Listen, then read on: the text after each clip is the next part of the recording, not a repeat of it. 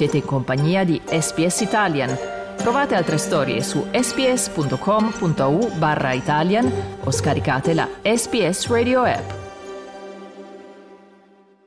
Io sono Dario Castaldo e voi siete all'ascolto di un podcast in italiano di radio SBS, nel quale parliamo di sport con uno dei migliori prospetti del tennis italiano e mondiale, il 22enne sanremese Matteo Arnaldi, che nel 2003 ha scalato 90 posizioni nel ranking, raggiungendo il numero 44 della classifica ATP, ha conquistato gli ottavi di finale agli US Open, ma soprattutto è stato uno dei protagonisti del trionfo azzurro in Coppa Davis. Lo abbiamo incontrato a Melbourne Park all'antivigilia di Natale perché Matteo Arnaldi si è affacciato in Australia ad inizio dicembre per preparare gli Australian Open del 2024. Ebbene, da Matteo Arnaldi ci siamo fatti raccontare un po' della sua vita privata, a cominciare dalla composizione della sua famiglia. Ho una sorella di tre anni più piccola che adesso sta andando all'università, ha appena iniziato, ha finito l'anno scorso la il liceo e adesso dai, mi sembra che è ancora perfettamente convinta, ma vorrebbe, fare, vorrebbe insegnare italiano all'estero, in Francia credo, vicino abbastanza a Sanremo, da, di dove sono io. E mio papà è un promotore finanziario e mia mamma è un infermiere invece, quindi... Tu a scuola come andavi? Io a scuola non male, non male, non ho, non ho frequentato così tanto, però sono uscito con una media del 7, 7 e mezzo, quindi dalle medie 8, buono, dalle superiori tipo il minimo è 60 mi sembra, sono uscito con 70, 10 punti in con, più. E che scuola era? Era scientifico, okay. scientifico con indirizzo sportivo che aveva più ore di, diciamo, di attività fisica e più che altro era perché mi dava più più diciamo libertà nel, nel, muovermi, nel senso se andavo via. In quarta superiore penso di aver frequentato quattro settimane in tutto l'anno, quindi facevo gli esami e andavo via, facevo esami e andavo via. E, l'ultimo anno come l'hai preparata la maturità? L'ultimo anno non, mai, non ho mai frequentato mm. e ho dato un esame prima della maturità e poi ho fatto la maturità. Ho dato un esame praticamente con tutti i professori, sempre pubblico e tutto, solo che mi hanno, mi hanno detto praticamente che potevo non frequentare e da un esame diciamo a giugno, maggio-giugno, su tutto il programma con mm. tutti i professori, come se fosse un esame di maturità, però loro avevano il libro aperto e potevano chiedermi quello che volevano. E poi ho fatto la maturità, quindi la maturità era sembrata semplicissima dopo quello. Ma con che atteggiamento hai affrontato il percorso scolastico? Dicendo devo prendere questo pezzo di carta per fare contento a mamma e papà, mi servirà in qualche modo nella vita mm. o... Sinceramente volevo prenderlo perché alla fine non è che puoi star senza, cioè non mi piaceva star senza, volevo avere comunque nel caso un piano B o comunque essere avere un diploma comunque nel senso è già una cosa personale che comunque ti fa piacere averlo. Però sicuramente non era il mio, mio piano A nel senso non avrei voluto fare quello sicuramente. Poi ogni tanto può succedere qualunque cosa quindi non sai che, mai. quando è che questo mondo è diventato il tuo piano A? Uh, quando avevo 16-17 anni. Nel senso non ho mai giocato così tanto, cioè ho sempre fatto una volta, magari quando avevo 15-16 anni ho iniziato a fare, tipo entravo a scuola magari alle 9, mi alzavo alle 7, andavo a giocare eh, col mio maestro lì a Sanremo, col primo maestro che ho sempre avuto e quindi fino diciamo a 16 anni così ho sempre fatto una volta andavo a scuola e poi facevo due giorni a settimana, facevo due volte al mattino mm. presto. E d'estate poi magari giocavo due volte, ma giocavo con i miei amici più che altro il pomeriggio, magari facevo tipo lezioni al mattino, solito il gruppo e poi il pomeriggio.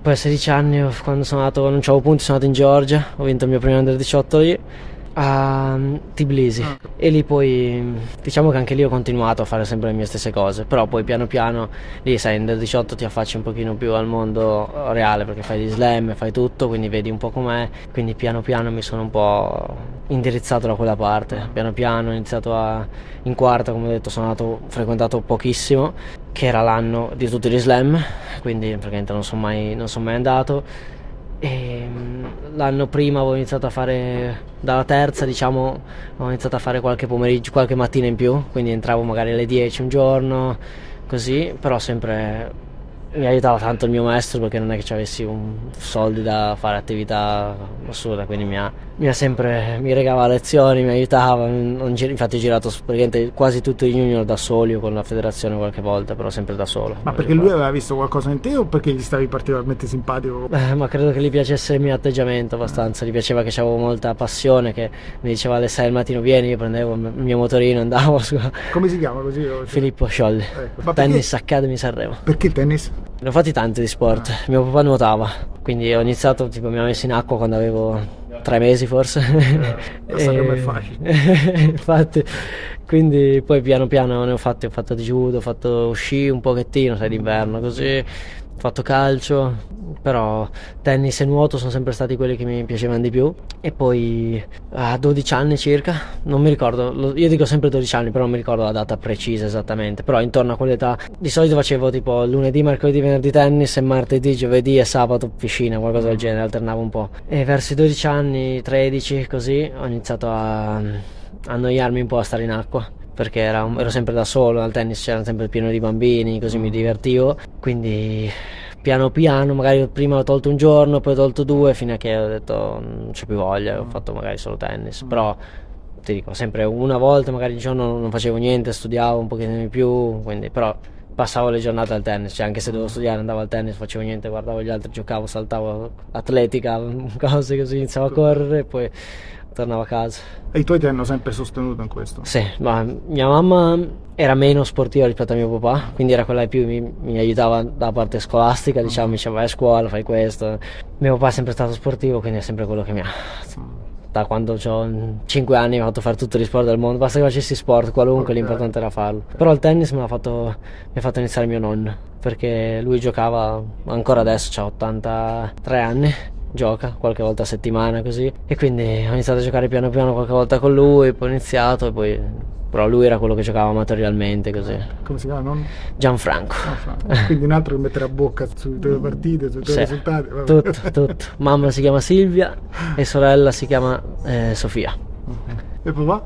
papà Fabrizio ti ricordi il giorno o la volta, il periodo della partita in cui hai detto caspita questa roba non è solo una passione può diventare qualcosa di più Giorno partite precise no, quel torneo lì, quel torneo che ho vinto prima del 18 che mi ha...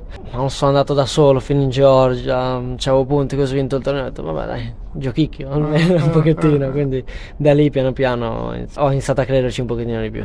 Quindi te lo sei detto tu primo da solo e poi te l'ha detto qualcun altro da fuori o te lo sei detto ah, da solo per un sacco di tempo? Me lo sono detto da solo spesso, però sai come sono i maestri, nel senso ti dicono sì puoi diventare così, però non è che non lo sai perché non ti puoi confrontare, io giocavo sempre in Italia, quindi non è che non ero neanche tra i più forti d'Italia, mm. Boh, sono stato under 13, 14, 15 un po' meno, 16 di nuovo, quindi non è che ero proprio non è che ho fatto vinto, vinto, vinto i campionati mm. italiani ogni anno, quindi...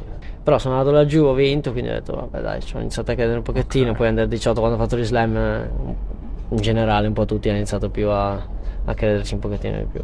Mi fai una torta di meriti?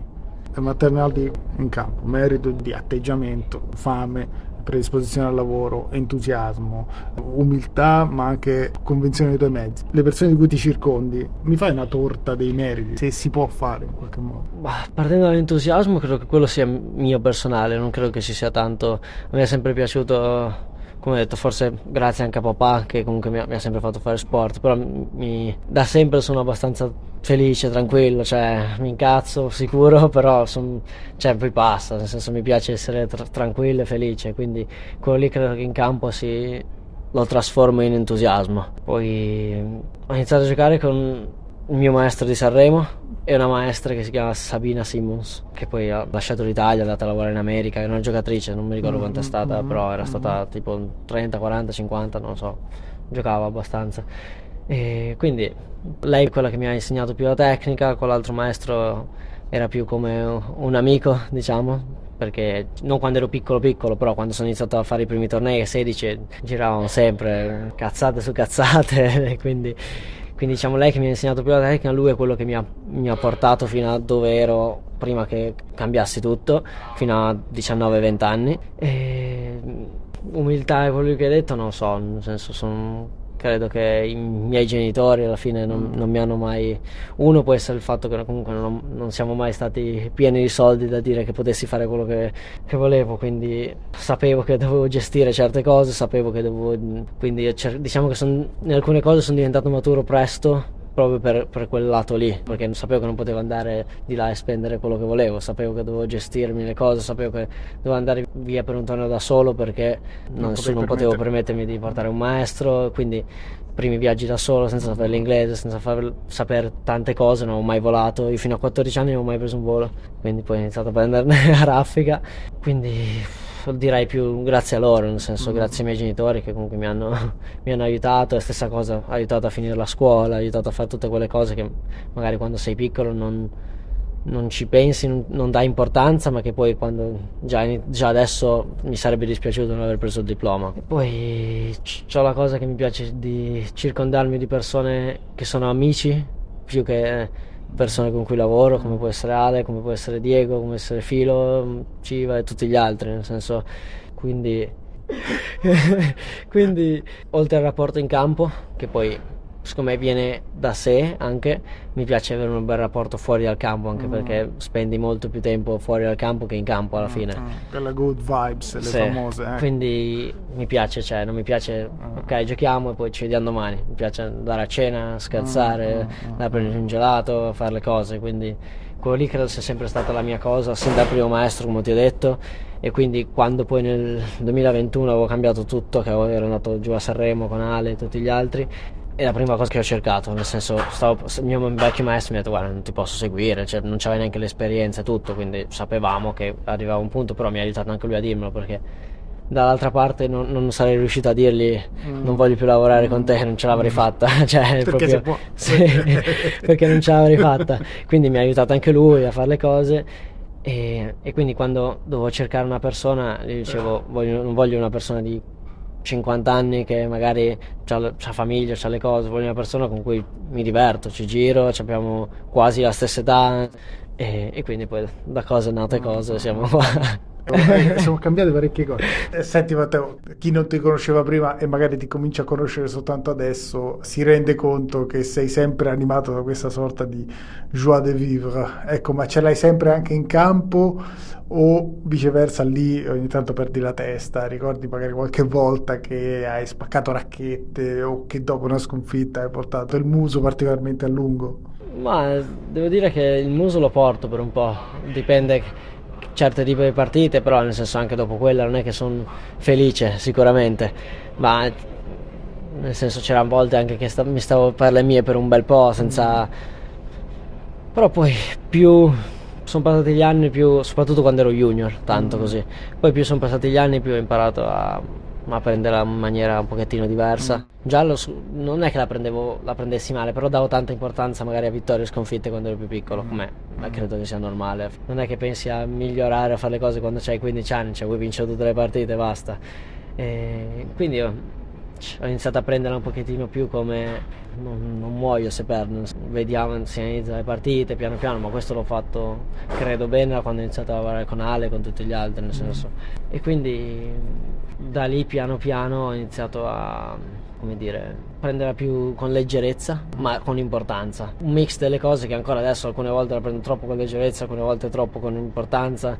Sono, lui impazzisce perché quando arriva il recupero di rovescio a caso e mi incazzo, magari sbaglio un palla facile e non mi incazzo. Bisogna dosare sì. Energie anche dal punto di vista emotivo. Però alla fine eh, cioè, sono fatto così, ah. quindi credo che ci divertiamo anche per questo. Senti, non ricordi il giorno in cui hai detto voglio fare il tennista o posso fare il tennista, però diciamo che tanti sanno il giorno in cui invece la tua vita è cambiata in maniera determinante. 27 novembre 2023, Malaga, scrivi un pezzo di storia uh-huh. e il paradosso è che tu che ami il tennis, guardi il tennis, ti riguardi, quella partita non l'hai guardata perché hai detto che non hai giocato bene. Hai avuto tempo di digerire quella storia rendendoti conto di quanto anche tra 50 anni si parlerà di quella partita o dell'importanza specifica che tu hai avuto nella storia del tennis italiano, cioè non è una cosa improvvisamente un po' troppo sì, grande sì. per te.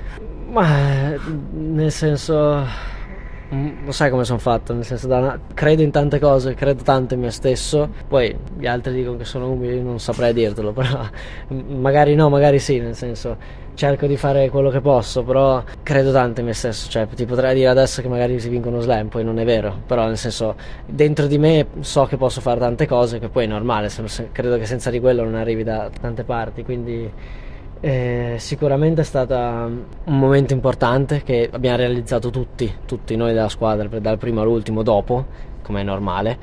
Però riguardo, riguardo la partita, no, so come ho giocato, ma so che c'erano tante cose dietro, come può essere la storia che poi ho detto nell'intervista dopo, eh, tanta pressione, sapevo che dovevo vincere quel match, quindi un po' di cose, quindi alla fine la partita era di un'altra importanza, l'importante era vincere e quindi poi piano piano, ancora adesso, tutti credo, dal mio lato, ma credo per tutti perché li conosco gli altri, abbiamo realizzato piano piano quanto abbiamo fatto. Però dall'altra parte credo che siamo tutti giovani e credo che non è una cosa che è arrivata per caso, che si, si potrà fare come altre volte, poi ci sono tanti aspetti che possono cambiare, però quindi dall'altro lato siamo anche consapevoli che ce la siamo guadagnata, non è, stato, non è arrivata una cosa per caso. Mi racconti un paio di aneddoti particolari tra i mille, quante cose strane ti sono successe da allora?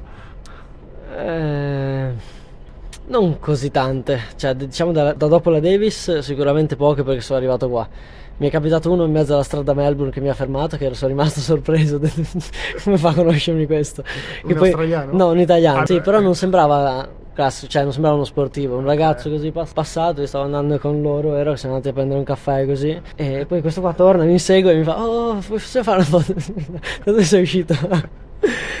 eh, però sì, diciamo da dopo US Open ha iniziato un pochettino più a, a, conoscermi in giro. Prima sì, ma anche no, nel senso non, non da fermarti magari per mm. strada a chiederti foto, cose così.